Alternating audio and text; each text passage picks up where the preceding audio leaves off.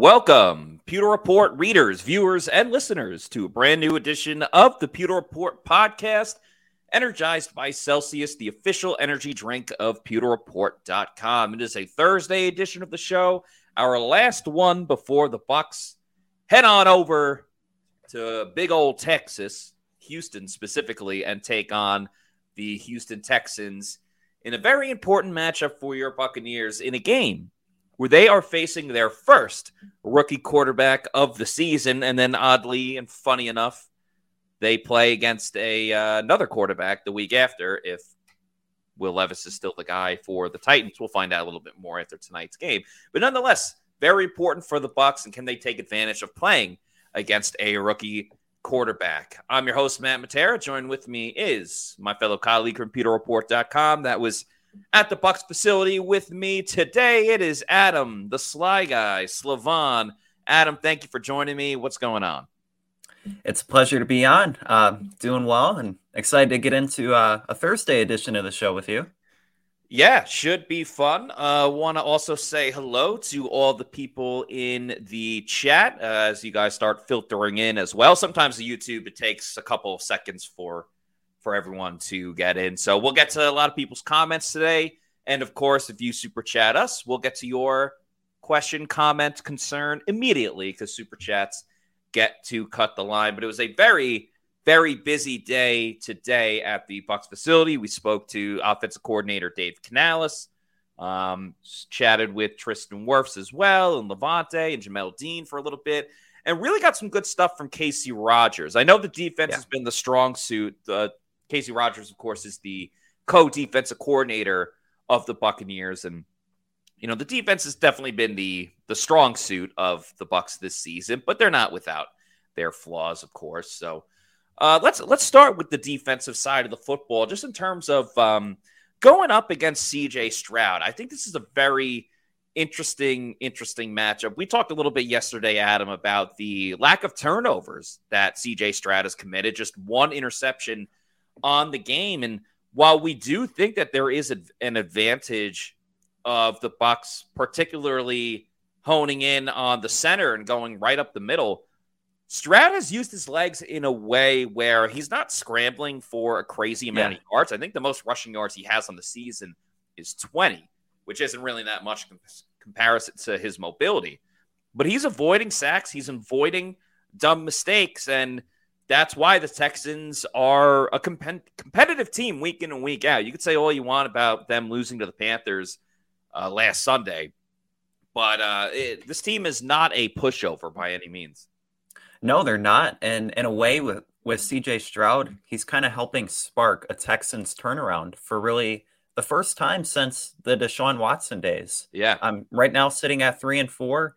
They're very much on their way to being a near 500 or 500 team and credit should be given to CJ Stroud for that.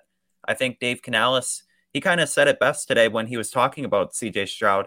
He's a disciplined guy who's playing smart football. And I, I think that's been huge for the Texans this year. As well, he's not being, he's not the most efficient. Uh, he only has a 60.3% completion percentage. When he is making completions, he's making big plays, whether that's to yeah. Nico Collins or Tank Dell. Kind of get into those guys a little bit. But with CJ Stroud, he's been very impressive as a rookie quarterback, and he doesn't really look like that. I think that was a big thing uh, Lavonte David said today. Yeah. With his maturity in terms of being able to go through his reads, his progressions, while also being poised in the pocket. It's kind of reminiscent of Brock Purdy last year when he really stepped on the scene. And looking at this Texans team, and especially the offense, they're kind of like the 49ers light in a way with DeMeco Ryans as a head coach, Bobby Slowik as the offensive coordinator. The Bucs are getting ready to face the 49ers in a couple of weeks, and this will be a great kind of test for them. And that's a scary thing for Tampa Bay because facing a rookie quarterback, I think the early years of the Todd Bowles defensive play calling regime, 2019, 2020, even 2021, they've done fairly well against rookie quarterbacks and made rookie quarterbacks look like rookies. But then something happened along the way where maybe it wasn't necessarily rookie quarterbacks, but pedestrian quarterbacks such as Trevor Siemian, Taylor yeah. Heinicke, who's now in the division. they've made pedestrian quarterbacks look good, like Pro Bowl quarterbacks. And then, uh, so the, the, reason why I say that is because of um, the whole Brock Purdy and the 49ers thing, because last year they got absolutely smoked by the 49ers and Brock Purdy. And that was before Brock Purdy became the, the guy that everyone. That was his first start. Yeah, exactly. So this is scary that you have a Houston Texans team that has the 49er background and familiarity on both sides of the football that flat out kicked the Bucs asses last season. And sure, different team, different talent. And then the thing with um with Stroud is you said it before, poised in the pocket. another word I would use that start with this with a P is he looks very polished. He looks polished. Yeah. Quarterback who is so so young in his career, and again, you know, it could be Stroud versus um. Oh my God, why am I blanking on him? Um, the the Panthers quarterback, Bryce, Bryce Young. Bryce Young. It yeah. could be Stroud versus Bryce Young. It could be Stroud versus Levis, who's only had one start, and Levis looked really good.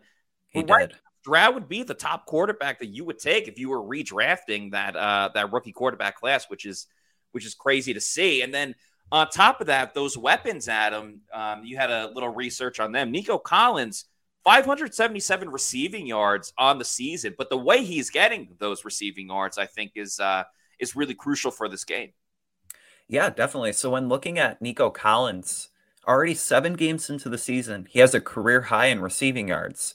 Uh, much of that is owed to two big games that he had earlier this season, performances in which he had 146 receiving yards and 168 receiving yards. Yeah. And much of his ability to make plays, he's had 13 plays this season of over 20 yards or more, is owed to his yards after catch ability. 256 yards, or nearly half of his production, has come after the catch. So when you talk about stopping the six-four wide receiver from when he's in space, he's really hard to stop. And yeah. he's really been a breakout player this year for the Texans.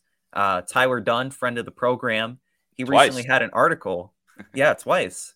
He recently had an article mentioning with Nico Collins, a star has been born. And in a lot of ways, I know you and Scott mentioned it yesterday, he kind of is like their own Mike Evans in a way, just being that big wide receiver who's long and physical, and he can make plays, whether that's physical contested catches or using his speed and just getting open. So he's a lot to handle. And then another guy, Tank Dell. Mm-hmm. I mean, who's going to have more playing time this week as well with uh, Robert Woods out. Yeah, yeah, that's a good point. But with Tank Dell, he's 5'8, 165, kind of like their own Deven Thompkins. And what I imagined was going to be kind of the way the Bucs would use Deven Thompkins. He's their gadget guy. And just his ability with CJ Stroud, he's kind of getting in tune with him. And he's from Houston, played with Clayton Tune but yeah. he's making his name known now in the NFL. And he's kind of like their own Deebo Samuel. Kacy Rodgers said it today. And just the way that they utilize him on jet sweeps and tosses, mm-hmm. he's just re- another weapon that the Bucs have to consider.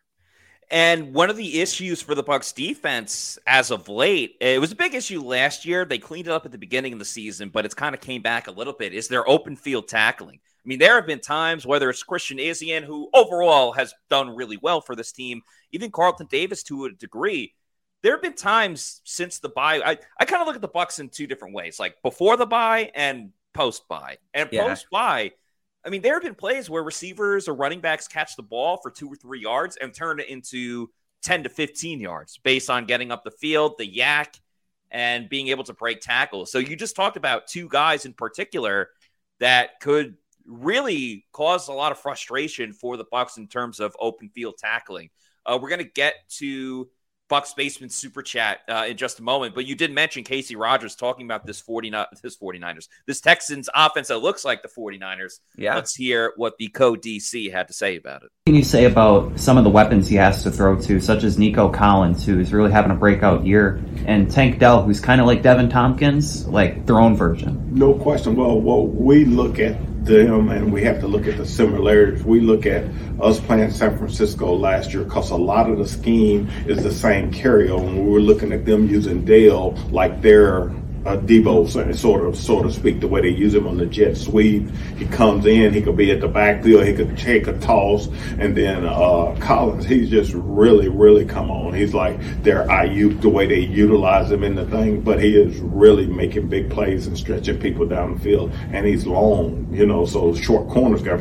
Fortunately, we have long corners, but he is he is really stepping up. But that's kind of go along to what we're saying. All the weapons and the way they're utilizing them. They're you can see their team. Everybody has a role, and everybody's executing their role. Number three is their gadget guy. He's their reverse guy. He's jet sweep. He could be anywhere. He could be a bad matchup. So here lies our problem when he's in the backfield. Who's covering him? Is he on the linebacker or he's on the DB? You really want him on the DB, but now you're getting your run fit screwed up. They have a unique scheme, and the thing you like about or appreciate what they do is the way they are utilizing their pieces. Got a great comment from our pal Kyle Dugan who says it's rare to have a stacked quarterback class. 84, 04, and 2020 are a few that come to mind. Usually there's only one guy, not ready to put him in the Hall of Fame yet, but CJ Stroud was that guy. Yeah, the 84 class, I believe, off the top of my head, was Jim Kelly, Dan Marino, who never won a Super Bowl, and um, uh, neither did Jim Kelly, but at least he went four times, and uh, John Elway. 04, I believe, was Eli Manning, Ben yep. Roethlisberger, and um, Philip Rivers. So I, I think that's a good point by Kyle that a lot of the times, I mean, you can go back to a couple years ago with the Baker and well, Baker didn't totally pan out, but uh, Josh Allen, Josh Allen, and Mahomes. Class? Mahomes is in that too, right?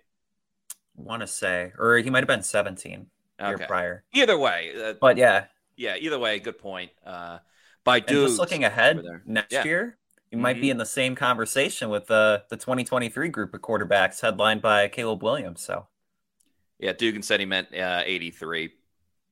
Either way, yeah, we got the point. Uh, Bucks Basement, thank you for the 499 super chat. You the best.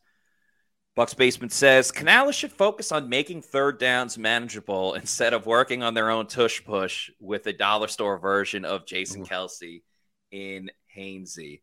Yeah, that was uh that was kind of funny today. I mean, Canales got asked about the tush push, which we hadn't asked him yet because they're not playing the Eagles anymore.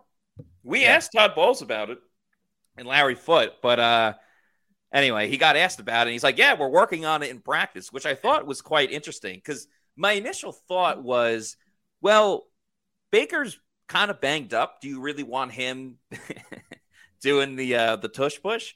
And then secondly, I was thinking, who's going to be the one pushing Baker because the Eagles, I think, use a couple of running backs. They're not yeah. going to use like an extra tight end because you're going to have Otton on one side and Ko Kieft. So, like, how much more of a push are you going to get with uh, like Rachaad White and Ke'Shawn Vaughn pushing? Because the big thing why the tush push works for the Eagles is because Jalen Hurts can squat like 625 pounds or whatever it is, and it's no knock on Baker. It's just you see why other teams struggle around the league with it. But uh, yeah, yeah, I don't Unless... know. We'll see. We'll see if the Bucs implement it this week unless they have a guy like Vita Vea coming out on the field to get a snap or two. But at that point, it's like the plan's kind of foiled, and you're kind of playing your hand here. When if Vita Vea came out and tried to push Baker, they kind of know it'd be the tush push. But yeah, Zachary Jarvis says let Vita Vea push. Yeah, I missed when Vita Vea would line up at goal line. Uh, we were actually talking about that earlier today. Obviously, he had the infamous touchdown in 2019 against the Falcons. I was at that game, and he lined up in goal line at other times too. Um, in the Super Bowl as well. So I doubt they'll get back to that, especially since Vita's been on the injury report and obviously missed last Thursday's game. But the good news is Vita Vea is is back on the mend. It looks like he's going to play this week. He's practiced um, every single day, and I'm curious what you think about the pass rush, Adam, because there's two ways to look at it. And, you know, we put some stuff on our social media, and I appreciate the the feedback that we get and the comments from the fans as well, because Vita yeah. currently leads the team in sacks with three and a half. And let's remember, he led the team last season for the whole year um, in sacks. So is it one of those things where Vita is just being the game disruptor that we've kind of come to know about him? Or are we not seeing enough um, opportunities by the outside linebackers in terms of they're not getting the job done. What, how, how do you see and what are your thoughts on the pass rush as a whole for the Bucs? Yeah, so that's a great question. And Thank when you. looking at Vita Vea, he leads the team in sacks and he didn't play last week. So everyone else has had another game to maybe take the lead, and they haven't. Uh, Joe Tryon-Shoyinka, uh, he has three sacks, two of which came against the Bears, but otherwise, at times, again, he looks invisible out there. And then Shaq Barrett, he had the pick six against the Bears. Uh, he had the strip sack against Desmond Ridder. Otherwise, he's not really been much of a factor as well. So I think when you look at the Bucs pass pass rush, it's really Vita Vea being the disruptor up the middle, and then a whole other whole bunch of other guys chipping in, rarely, like on occasion. And uh, Kacy Rodgers today he was asked about Yaya Diaby, yeah, yeah, and how he's been progressing. He's looked really, really good the past couple games, uh, recovering his first fumble, getting his first sack. Kind of want to see him play more. Maybe start taking snaps away from Joe Tryon-Shoyinka. And Anthony Nelson looks good when he's out there, but he's been a rotational guy. So with the Bucs pass rush, either JTS or Shaq needs to step up, or they need to look into playing the other guys just a little bit more. Yeah, I, I think with Yaya, you mentioned the plays that he's made. It's good that he's making the splash plays because he only had the yeah. one tackle on Thursday, but it was a sack. So it's like, yeah, you like a little bit more production, but at least the plays that he is making are probably more significant than most of the things that Joe Tryon-Shoyinka uh, has done this season. And even Todd Bowles said on Monday that last game was probably the first time they didn't get the production that they wanted out of outside linebacker. And a big excuse Bowles has said in the past, and Kacy Rodgers said it today, was that, yeah, they get rid of the ball quickly and things of that nature. But I don't know if I totally buy that. I mean, yeah. it's the NFL. And yeah, the Bucs have had a, overall a good pass rush. And maybe some of that is because they like to blitz more than most teams in the league. So you by that fault, you do have to get rid of the ball quickly if you are an offense. But this is still the same defense again back in 2019 when Shaq Barrett got over 20 sacks uh, in a season and got double digit sack, sacks in 2021. And Shaq and JPP were crushing it in, in 2020. So I do think, as a whole, the, the whole pass rush, especially outside linebacker, really needs to pick it up because you know Shaq is a longtime veteran. JTS has been here long enough where it's time to either put up or shut up. It's not like the defensive line where Logan Hall is in his second season and still developing. And yes, we'd all yeah. like him to develop a little bit more than he has overall in his career. Or Calijah Kancey, who's played what three games now in, in his career? Yeah, every game coming back from the bye essentially he's played, plus the 11 snaps against the Vikings. So, yeah, Calijah Kancey, we're not holding in the same regard as Joe Tryon-Shoyinka uh, and and the rest of the group. So, I've said it for at least the last week or two now. I want to see more Yaya Diaby, but Kacy Rodgers yeah. did comment on both of those things. He had a very interesting thing to say about Yaya. We'll get to that in a minute. But first, Vita Vea and the sacks versus non-production from everybody else. In, in terms of the pass rush, Vita Vea leads the team. Is that a sign of, in the number of sacks, um, is that a sign of Vita just being a game disruptor week in or week out, or maybe not getting enough production from your outside linebackers or some other pass rushers? Well, us for sacks, we always want more. And right now, one, Vita's a, a tremendous, a, extremely talented player. But, you know, right now with our outside linebackers, of course, we want them to win more, you know what I'm saying? But now as we look at it, we have to look at it with, right, you know, we just played a game last week and the ball was coming out pretty fast on that, you know, so it's hard to judge them off of that. You know, you took two steps and the ball was gone on the RPO type action that they were doing. So the, it, it all works hand in hand, and we've said it over here, and we've seen it. Sacks come in bunches. You look around, you have two this game, next thing you could have eight. They come in, but but the thing is, what we see in practice that they're steady working at it, and this and that, and it'll translate to the to the field. And then Kacy Rodgers was quite honest about Yaya Diaby. We've said before, Yaya's freak of nature. He's kind of an alien just by his size and what he can do. And even going back to training camp, we were saying that he can drop back in coverage way better than any of us thought. So, because of that, and because of the two guys in front of him, or three, I guess technically with Anthony Nelson as well, they don't exactly know what to do with Yaya on the field just yet, but they want him on the field at the same time. I don't want to speak for Kacy Rodgers, so let's just let Kacy Rodgers speak for himself. Yeah. Yes. Um, this guy, that's the thing we're struggling with right now is trying to find an ideal role for him because he is getting better week in and reach out. But being a young player, you don't want to overload him from the standpoint. Now you're an outside linebacker, you drop, you got a seam two, then you got a rush. Now we're going to put you inside in the rush to, to just help get you on the field. But then it becomes too much, and we don't want to stun him. We like his, his progress that he's making, so you don't want to stun him with overloading. But this guy has a bright future. So you're keeping him outside from keeping him outside primarily. But that's the thing. That's the problem we kind of run into because you really want him on the field, yeah. but then you know we're blessed to have guys that you don't want to take off the field either. So that, that's a good problem. Yeah, it's a good problem, but you're not getting yeah. the production at outside linebacker at the same time, right? Yeah, exactly. And I was looking at this comment here uh, from JB. Could Markees Watts even get some snaps as well? That's an interesting question. So with Markees Watts, he kind of balled out during training camp, yeah. and he, he was really solid. Played in the preseason, but hasn't seen. He's kind of been a game day inactive for all but one game this year, and he's another guy that, yeah, like Yaya Diaby, as he mentioned, could maybe get some more snaps, although it would mean benching somebody for a game. So I don't know. Right. Uh, unfortunately, I like the idea of um, of playing Markees Watts a little bit because, to your point, in the preseason, he was a preseason game wrecker. Again, yeah. he's going up against third and fourth string guys. I'm not going to act like he's the next TJ Watt, but he was. I said it earlier in that question to Kacy Rodgers talking about Vita Vea. He was disruptive in the preseason. Problem is, he has to climb over a number of guys. I mean, Cam Gill, who's been on this team for a couple of years, gets like two or three snaps a game. And Cam Gill's in there because of his speed. Now, he's probably a little bit quicker than Markees Watts, but Watts is still very fast in his own right and is way more powerful and physical than Cam Gill could be to the point that they use Markees Watts to mimic the you know the premier pass rusher of the opponent that they're going up against that week.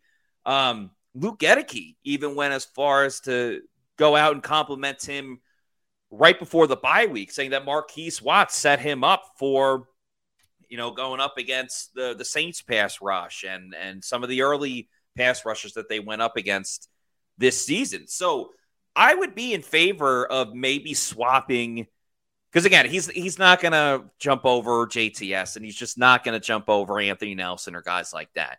But maybe you swap Swapping him out, Cam Gill. Yeah, swap him out for Cam Gill. Let him get the three or four, sna- two or three snaps that Cam Gill gets in a game, and maybe Markees Watts has that small little impact that okay, he gets three snaps. Maybe the next game he gets four, and slowly and incrementally moves up the totem pole and have to take a colossal struggle from JTS or Anthony Nelson or someone like that. He's obviously not going to play over Yaya Diaby, but yeah. I, I, I would be I would be open to that for sure. And a question I want to pose to you is yeah. with the struggles in the pass rush, how much of that do you think attributes to the coverage abilities of some of the de- defensive backs? Because Kacy Rodgers, he mentioned Josh Allen getting out the ball really quickly. I think yeah. last week it was under two and a half seconds. So the pass rush doesn't have a ton of time to develop, but at the same time, guys are wide open and, playing off of their wide receivers. You saw that from Gabe Davis, yeah. uh, Shakir, Stefon Diggs. So how much of that do you think there's like some give and take between the pass rush not getting to the quarterback and the corners not covering the wide receivers? Yeah, I would blame a little bit of the scheme more than anything else because we have banged the table, banged our head against the wall, asking the Bucs to play more uptight coverage, which you have to do if you're blitzing, and they don't always send the house every single time. But when you send at least two extra rushers, if the quarterback sees that, he's going to get rid of the ball quickly because when you bring those type of guys, there's going to be someone open. That's just the nature of the game, especially with the blitz. So to a degree, I blame just the overall setup and the scheme of whatever the design play call is. With that said, I mean, there are still multiple times where you know, there was that big play to Shakir. I think it was a third and long, and Josh Allen had 15 seconds to throw the ball. Yeah. That's on the pass rush. I think it's a combination of, eh, you know, in today's NFL, you can't ask your secondary to to cover for a crazy amount of time. That's just that's just the nature of the game. I think the pass rush could help out the overall coverage in the secondary absolutely tenfold. I don't think there's any question about that because a little bit more of a pass rush and that ball's getting out quicker quicker and that could help with the interceptions where yes the bucs are getting them but not exactly the way they want to i mean will gholston getting an interception is fantastic but nobody in the secondary No. has an interception yet this season which is unbelievable to really think of and kacy rodgers spoke about that as well is more than your starting secondary. That's a problem. Yeah. So I maybe it's an anomaly, but right coverage and rush, we know all those things kind of work together. You guys played a lot of zone. Um, Coach Bowles talked about bad eyes. Like, can you just sort of when you look at it, like why aren't because you've got some talented corners and safeties, why aren't they getting closer to the football? Well, some of the things we looked at is some of the matchups. We like we love our corners. We like to be able to put them in man all day. But from our standpoint of when you look at it, you don't want to create a bad matchup somewhere else. So that gives us a little off kilter. And then a lot of picks come from zones, being good zone drops. And just when right now we're a little off, would have great zone drops, poor rush. Then we'd have poor rush, a good rush, uh, excuse me, vice versa, good coverage and poor rush. So it all works hand in hand. And you know we like to be a defense that mixes because we want to pressure you, pressure with zone, pressure you with man. So right now, until we can get that cleaned up, we're a little off kilter. And I understand Kacy Rodgers' comments about that. Uh, and this is more about Bowles than Rodgers, but it's the overall ideology of, well, if we do this, then we give up that. Or if we run this, then we can get beat like that.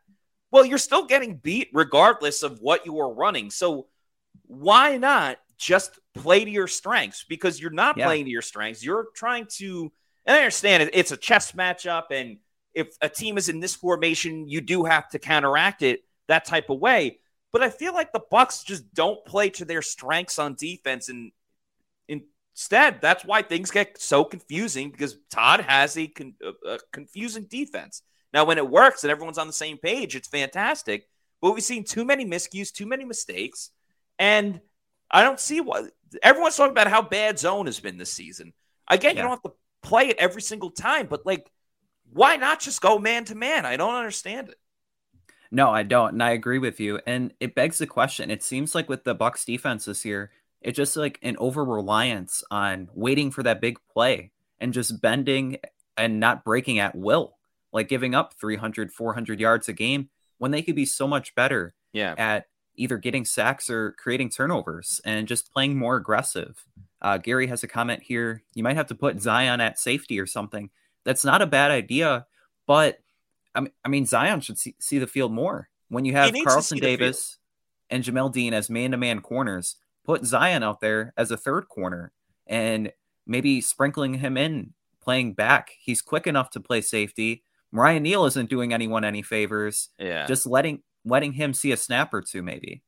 Yeah, I mean, I I agree that Zyon has to play some snaps because the defense is better when he's in there, but they've trained him primarily at corner, so I don't know. It, it'd be a little risky to put him at safety after not playing there at all. Now, if you want to move Zyon into the slot and move Christian Izien to safety, where he they did cross train him in the slot and at safety, uh, I would be very, very open to that. Now, Clack Five White says, I thought Izzy had two interceptions. He does, but we're talking about like the big name players, the guys that got four. those two big contracts in Jamel Dean and Carlton Davis, the guy that's about to get a huge, huge contract, which he absolutely deserves, Antoine Winfield Jr., because he may not have the interceptions, but he is certainly making his impact and having his imprint on every single game to the point where Kacy Rodgers said that this is the best football that he's ever been playing. week is is making play after play. Is this some of the best football you've ever seen him play in his career? Hands down. But the thing is, since we got him as a rookie, it is the same thing. But the the, the unique thing about him, like we were just talking about, when you watch practice tape, you see exactly what you see on the game. We just finished practice, and the plays you see him, I just saw him make two in practice today. He is the same guy. That's when you say he's an excellent pro because he practices hard, and what you get in practice, you're gonna get in the game, and just a true pro and a great human being. Hands down hands down playing his best. You want to see the best of the best. And I would also say, hands down, the best of the best energy drinks, of course, is Celsius Energy Drinks, the official sponsor of the Pewter Report podcast. You see all the great flavors they have. Their newest one is the Cosmic Vibe. The Oasis Vibe is fairly new as well. You got an assortment flavors. It could be the sparkling orange, the peach mango, the sparkling watermelon, the strawberry acai strawberry lemonade as well. And of course, the Arctic Vibe is my personal favorite flavor of uh, all Celsius energy drinks. So let's remember there are no sugar, or there is no sugar in these Celsius energy drinks. There's no post energy drink crash or jitters that you may get with another product out there. So if you need to pick one up, if you want to pick one up, you never had one before, that's all right. Everybody learns one way or another that this is the best drink when it comes to energy drinks. Go to the Celsius store locator, punch in your address, and it'll tell you the closest geographical location where you can pick one up. It could be at your local Walmart, 7 Eleven, health and fitness store, or your bodega. Bodega. That was good. That was one of your better ones. Not that you're bad at it, but that was one of your better ones. and then, of course, excuse me, after you keep going to your bodegas, and you enjoy him so much where you're like, I want more. I want to get him in bulk. You can get him in bulk. Great news. You can get them in bulk. That's when you go to Amazon. I'd recommend getting that variety pack because variety is the spice of life. Get all the different flavors that they have. You could send it to uh, your resident whenever you want with the subscribe and save on Amazon. It could be every week, month, quarterly, yearly. Up to you. You're in charge of it. You're the captain now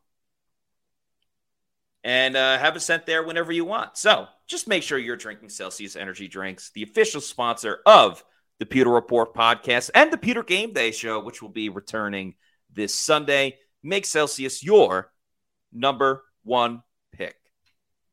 Now, Matt, I kind of want to circle back to the topic at hand with the yeah. Bucs facing their first rookie quarterback and kind of looking at Bowles' track record and facing some rookie quarterbacks since joining the Bucs. So uh, back in December, uh, Bailey Adams he wrote an article talking about how it's been a mixed bag between facing backup quarterbacks uh, mentioned earlier, guys like Taylor Heinicke, and some rookie quarterbacks. Mm-hmm. So last year, the Bucs were 0 3 going up against rookie quarterbacks. So you had Kenny Pickett in Week Six, uh, Brock Purdy later in the season, and Desmond Ridder in the season finale. And you take out those games, Todd Bowles is seven and one against rookie quarterbacks, mm. but recently the track record isn't there, and now he's seven and four. What do you think is the reason behind that? Yeah, the Steelers game was interesting because Pickett got hurt in that game, and Mitch Trubisky ended it, so that changed uh, a little bit. And again, uh, I. I was looking at a couple of things. One, a struggling offense, so that defense is out on the field way more than anyone would have liked. You could say that for both the Steelers game and the 49ers game. And we're talking about the Tom Brady offense as well. Yeah. And not that the offense has been any better this season with the new scheme with Dave Canales, who we'll talk about in a little bit. So the offense being unable to score touchdowns, score a lot of points, and put the opponent's offense in situations where you kind of have to rely on your quarterback a little bit more that allows them to run the football, to go at their own pace, and not have to play hurry up the whole time. Scheme wise, just so many things did not make sense. And it goes back to the pass rush, the front four not exactly being able to get home. So therefore, you have to blitz. And when the blitzes aren't getting home, and I mean, we've criticized Devin White a ton for his play over the last two seasons. And part of that last yeah. season was blitzing and not getting to the quarterback when the blitzes aren't getting home and they, and they aren't working, or the offense has you know, a safety valve. It could be a simple dump off to the running back or whatever it is. I think a lot of times, especially the 49ers offense, where they have so many solutions for so many different things, they knew the blitz was coming. You can get rid of the ball quickly, and then you add on top of that the tissue paper soft zone that they still continue to play this season. Um, it, it all adds up. If you give a rookie quarterback time to throw, or just an open receiver, throw by throw, that builds more and more yeah. confidence. And it, it's so interesting with the the Bucs pass rush because I don't know if it's consistent enough. It's not sustainable enough. Again, they ended up in the top 10 in sacks last season, but they kind of feast on one or two teams and then go absent for the rest of it, where you'd rather have maybe not as many feasts, but a lot more consistency with just not as many famines yeah, they've had. Famines, exactly, exactly. You want just a nice, well balanced meal, not too full, yeah. not starving the rest of the weeks. And I think that's really been the biggest problem with that uh, with that pass rush and with that defense against rookie quarterbacks. But it's a very good, uh, very good question, a very good idea to examine. Yeah, and uh, just kind of building off of that. So the rest of the the season schedule the three most experienced quarterbacks by games started the Bucs are going to face. You have Derek Carr, obviously.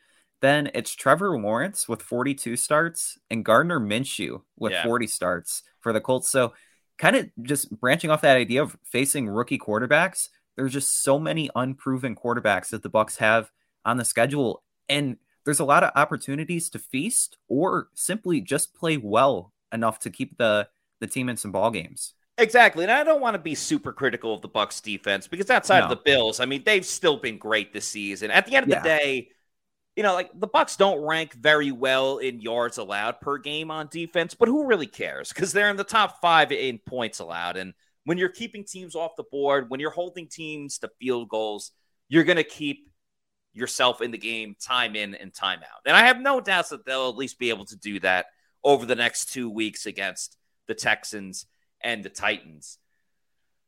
Uh, with all that said, they have to make sure that they keep every single quarterback under wraps. And I think they're actually playing Tennessee at a great time because there's going to be a little bit more tape on Will Levis. And mm-hmm. quite frankly, I think it's going to be tough sledding for him tonight against the Steelers Ooh, defense yeah. that I think is great. Now, with that said, the Texans did handle the Steelers quite well earlier on um, in the season. But I think having a little bit more tape on Will Levis will help Todd Bowles a ton. I mean, Jordan Love has looked terrible. No offense. Um, None taken. the Saints one is quite interesting because I I think the Saints offense is going to turn it around at some point. They're going through some growing pains right now, just like the uh, just like the Bucs are. And then Carolina, you know, you get them much later into the season. I mean, their first matchup against them is week 13. So it can't get much worse for Carolina. I'm not saying that Bryce Young's going to come in and throw for 355 yards and and four touchdowns. But you'd almost yeah. rather play them earlier in the season, which the rest of the NFC South opponents have done. So overall, it's still very, very favorable, but there's a lot of opportunities for the other quarterbacks to to grow and, and figure themselves out, figure their teams out, and make those adjustments by the time that they play against the Bucs. But with all that said, I I'd still take the Bucs in a majority of those matchups. So yeah, we'll, we'll see. But it's definitely definitely a storyline for the rest of the season. Yeah, yeah, exactly. And you talk about growth and adjustment. That was kind of again uh, what Dave Canales iterated today. Um, I know you have some clips saved uh, from his press conference. What were your big takeaways besides a tush push from Dave Canales? yeah, so uh, Canales went in a number of directions as he typically does. Um, he talked about the run game again and kind of volunteered to start talking about the run game. And I think it's it's easy to criticize the Bucs run game against the Bills and just the lack of big plays. But then you also have to remember that Rachaad White had a big run called back, and Mike Evans had a 40 yard passing play called back. So Canales talked a lot about, he talked a ton about penalties. Half these videos are about the penalties, yeah. how they're just, you know, unforgivable. But he talked about even the penalties that they're committing, the holding penalties their effort penalties, which I don't know if you want to encourage that, but you're encouraging the team to play hard. And even though there's been a lot of struggles for this unit. They are at least still going hard, still going tough. Nobody's pointing the fingers at each other. And maybe the run game is slightly heading in the right direction. Yeah, we took advantage of some of that, just kind of continuing to look at the run game first. Um, you know, some of the improvements that we saw in the game was just the, the intensity and attitude, and I think that comes from the, the familiarity and the comfort in the in the schemes that we're running. Um, and so I saw guys really getting after it, aggressive plays, even Trace holding call on an explosive run, which are so hard to come by these days. It was an effort penalty. He's driving the guy into the ground on an aggressive block twice this year. So we just got to get better, knowing to let our hands go. He's dominating the play, but um, I saw some more physical play, so that was a positive. And again, the efficiency was not there. Um, I think we were like in the 30s or 30 some odd percent efficiency. So we still got to continue to improve um, in that regard. But yeah, uh, using that time, looking at the run game, um, looking at the pass game, things that they're trying to do to Mike, um, things they're trying to do to Baker to make him uncomfortable, you know, and and, and really try to help them out. And, and at this point now, we're starting to hone in really on what we're good at in the pass game. And then he fully admitted he's like, I couldn't even call half my plays because the penalty screwed us up so so much. On Thursday night, I think we put ourselves in horrible situations with penalties that didn't allow us to get more runs called, to get more of our cool play actions and screens called, all the things that were left on my call sheet. You know, that was a struggle just being in second and 18, being in first and 15, and you're trying to get half back um, it makes it harder to just say, man, I'm going to just keep leaning on this run. So that's where I had to mix it. But I think that our attitude and mentality, the effort part is heading in the right direction. The combos, the backs are more patient in hitting them. You know, we weren't perfect on our reads by any mean, any means, but I think that we're heading in the right direction for sure. Before we talk any further about Dave Canales, want to remind everybody that if you're going to bet on the Bucs game or really any game, it could be tonight's, it could be different sports Best place to go and bet on it is mybookie.ag. Use that promo code PEWTER, that's P E W T E R, and get a first deposit bonus all the way up to $200 and as little as $45. You're getting free money in your account. Even if you learn from Plant City Math, you know that that is a heck of a deal. It's fun to do some parlays, maybe bet some college football, whatever sport that you're into add a little more spice into the game with mybookie.ag. Use that promo code pewter. That's P E W T E R. Also, check out their online casino. I know going to the casino is fun. You can have the fun right at the touch of your phone, your laptop, whatever device you want to use. They got all the games, blackjack, different cards, roulette, all that fun stuff. So, promo code pewter, get a first deposit bonus at mybookie.ag. Don't forget to check out my show coming out tomorrow, Pewter Picks and Props where I make Matty Diamonds. Yeah, Matty Diamonds winning some money again. If you tailed my picks, I picked the uh the over under and the spread for every Bucs game, so that's at least two picks right there. I pick spreads uh, around the NFL. I usually try to make five NFL picks, so it comes out to seven total when you include the Bucs as well. And then I do player props as well, which you can use on Underdog Fantasy or different uh, gambling sites that you use too. My record is pretty damn good. I'll tell you guys the record again on the show tomorrow, but make sure you check out Pewter Picks and Props. And getting back to the Bucs offense going up against uh, the Houston Texans. Um, another thing that's really been a big topic of discussion this week, Adam, is the lack of up tempo, yeah, production or just using up tempo at all for the Bucs offense. Are you in favor of seeing more of that this week, or where do you fall on that line? I think before that they have to get the pre-snap penalties figured out first. Yeah. With every big play seemingly you're kind of waiting for that yellow flag to fly. They have to get that ironed out first. And then I think in a few weeks down the road maybe when they face a team, I don't know, maybe like the 49ers where if the game gets out of like a touchdown or two behind early, you start going up tempo and just seeing if that would work. But they have to fix the little issues before trying something like that because last season with an experienced quarterback, it wasn't an issue. But I feel like yeah. this year with the new play caller, it, there's just been more penalties than usual. And Canales also took a lot of the blame. He personally gave himself the blame yeah. um, about the lack of going up tempo, partially because maybe because it was a short week, but the noise actually played a factor where he said, We turned the volume up a ton for games against the Vikings and the Saints. They didn't really do it with the Bills, and he think that really played a factor. So he made sure that they they upped the music during practice this week. A lot yes. of them on the offensive line. So what else is there to do unless you change personnel at this point? I mean, yeah, I mean, I just, I just, I got to go to me first and just ask myself, like, what am I doing?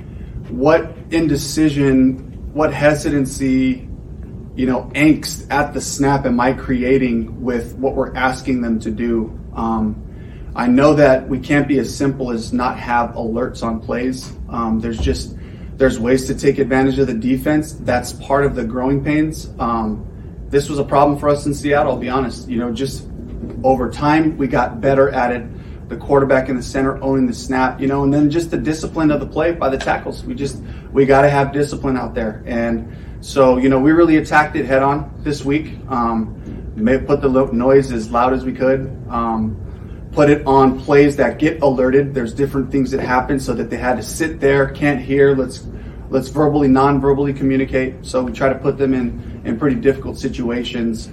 We were great in Minnesota. We were great in New Orleans, two of the loudest places you can play in.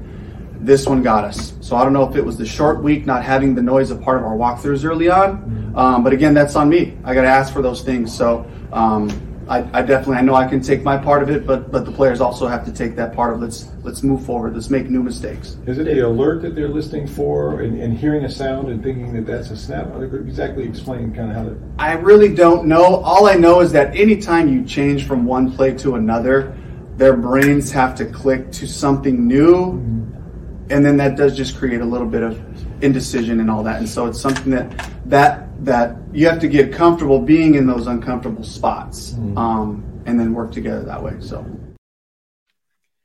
yeah, we'll see how the offensive line shapes out this week. It does look like that uh, Aaron Stinnie is going to play again. I mean, Matt Feiler hasn't practiced at all this week. He has a brace on his knee and and uh, a sleeve on his leg as well.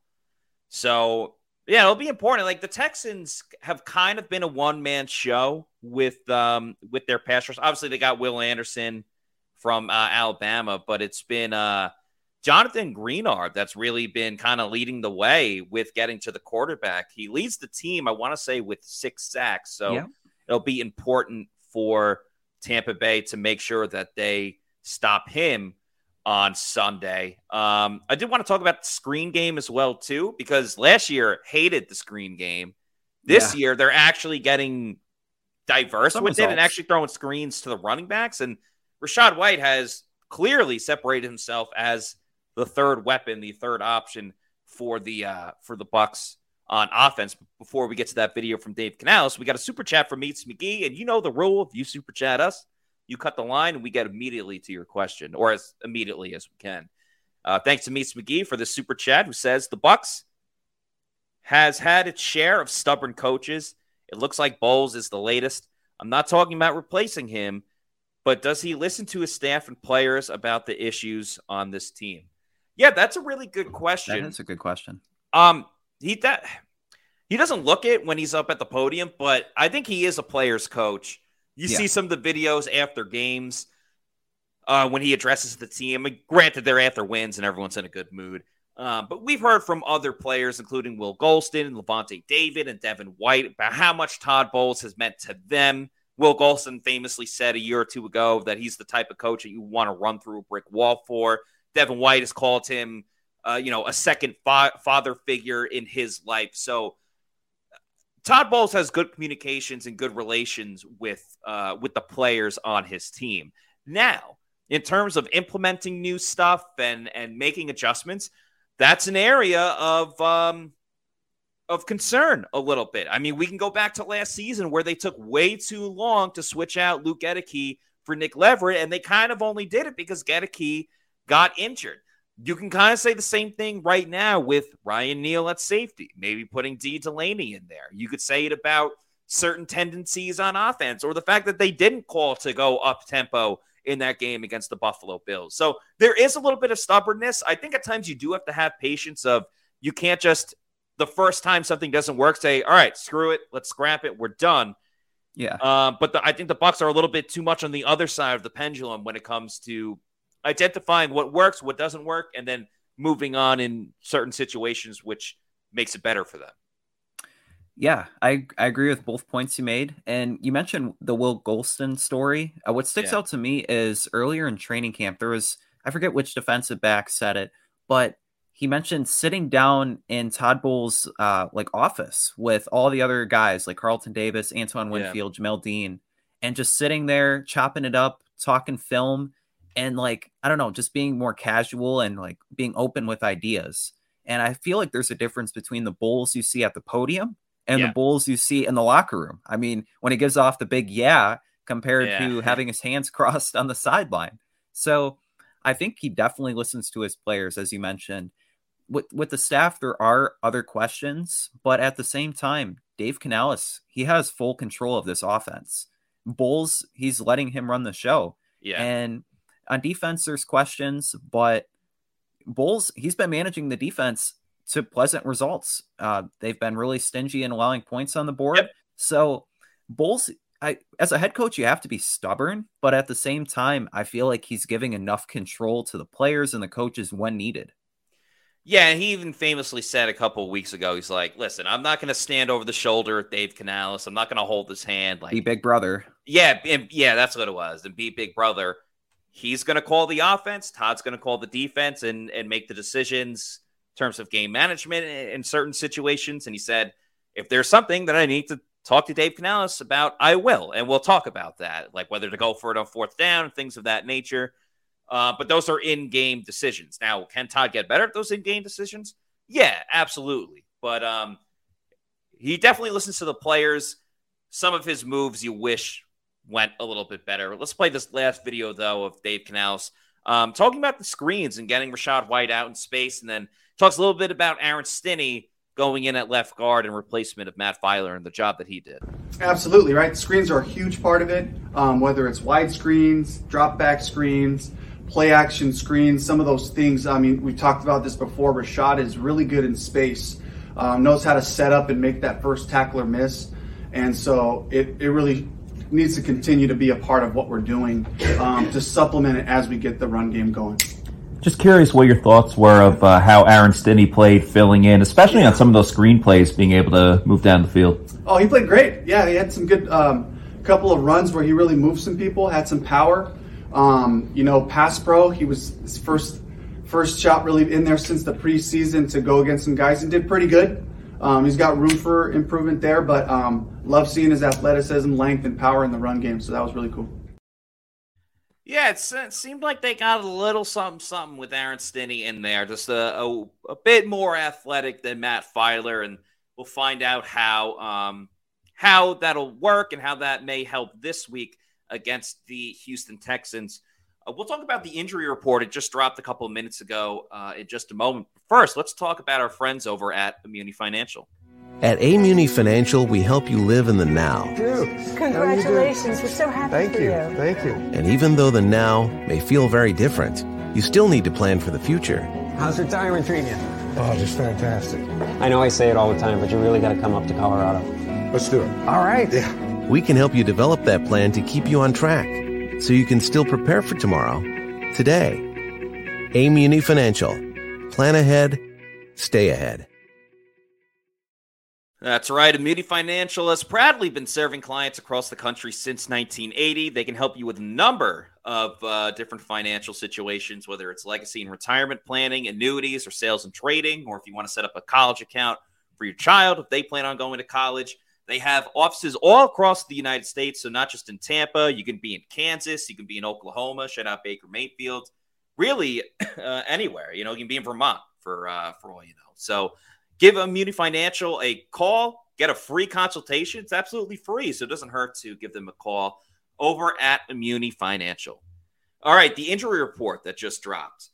Uh, relatively similar. Um, everyone was the same as yesterday, with the exception of Tristan Wirfs, who went from uh, limited in practice yesterday to a full participant today. Um, so everyone else on the list, Matt Feiler, knee, didn't practice. Logan Hall, groin, didn't practice. Ko Kieft was limited with that ankle. Baker, knee, full. Kaevon Merriweather, ankle limited. And Vita Vea fully participated again as he deals with a groin injury. The Texans, um, I'll go pretty fast with this one because it's a long, long list. Blake Cashman, full. George Font, full. Kadar, Kadar Holman, full. Tytus Howard, full. That's important. Josh Jones, full. Brevin Jordan did not participate. Denzel Perryman, full. Dameon Pierce did not participate. That's another one to pay attention Hmm. to as he deals with an ankle injury. Sheldon Rankins, limited. Tavierre Thomas, full. Laremy Tunsil, limited with the knee Wow. injury. And Robert Woods, foot did not participate. Does not look like foot will play in this game based on other reports. So, Some key pieces on the offense, though, for them. yeah, exactly, and obviously that plays in favor to the uh, to the Buccaneers, and even I mean Dameon Pierce. Even though the run game hasn't been great for the Texans, I thoroughly enjoy just watching him play. He was a Yeah. great interview at the Senior Bowl a season ago. Um, he's just one of those guys that you want to see play well, just uh, from previous previous viewings uh, of him. So would be really cool to see him participate uh, where the Bucs can stop him, and then he could play well the rest of the season. It'd also be really cool if you guys joined us for the Pewter Game Day show coming up this Sunday. It returns. We do it for every single game where we do a pregame show right on our YouTube channel an hour before the game. So, with this being a one o'clock kickoff, it will be um, starting at noon. It'll be myself and Scott Reynolds on the Pewter pregame show, or me and someone from Pewter Report.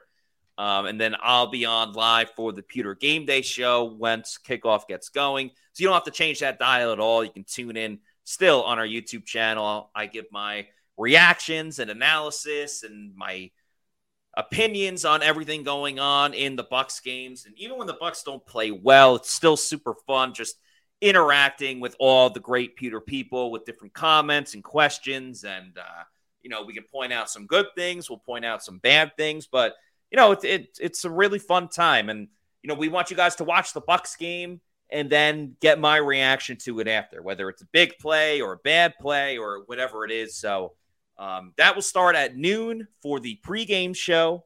And then at one o'clock at kickoff, it'll be the Pewter Game Day show with uh, my reactions, analysis, and everything else in between. And then, of course, we have the Pewter Post Game show after the Bucs Texans game, where we talk about everything that went on in the game. So, should be a lot of fun. As uh, Barry Moore says, visiting from Australia, just had my first Celsius tropical vibe. That is so awesome, And Barry. thumbs up. Yeah, love absolutely hearing that, which is uh, great. And Richard Taroka says, bought my first Cosmic Vibe. Hard to find out here in LA. Richard, hope you enjoyed that Celsius Cosmic Vibe. Of course, the Pewter Game Day Show is brought to you by Celsius. So that's going to do it for us on today's show. Just one more quick reminder if you're not already doing so, please follow us on all of our social media on X, Facebook, Threads, and Instagram. We are at Pewter Report.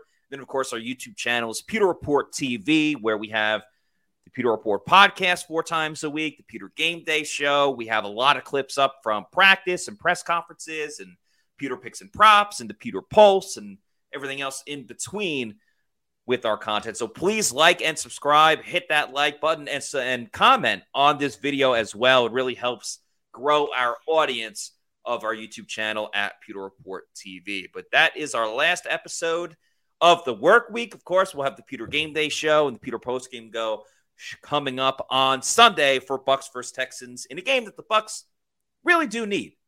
Yeah. Coming up this weekend. So that'll do it for us today, this afternoon. For Adam Slavon, I'm Matt Matera saying thank you so much, everybody, for watching. We love you, Pewter people, and we'll see you on Sunday for another edition of the Pewter Report podcast. Have a great weekend. Peace out. Out.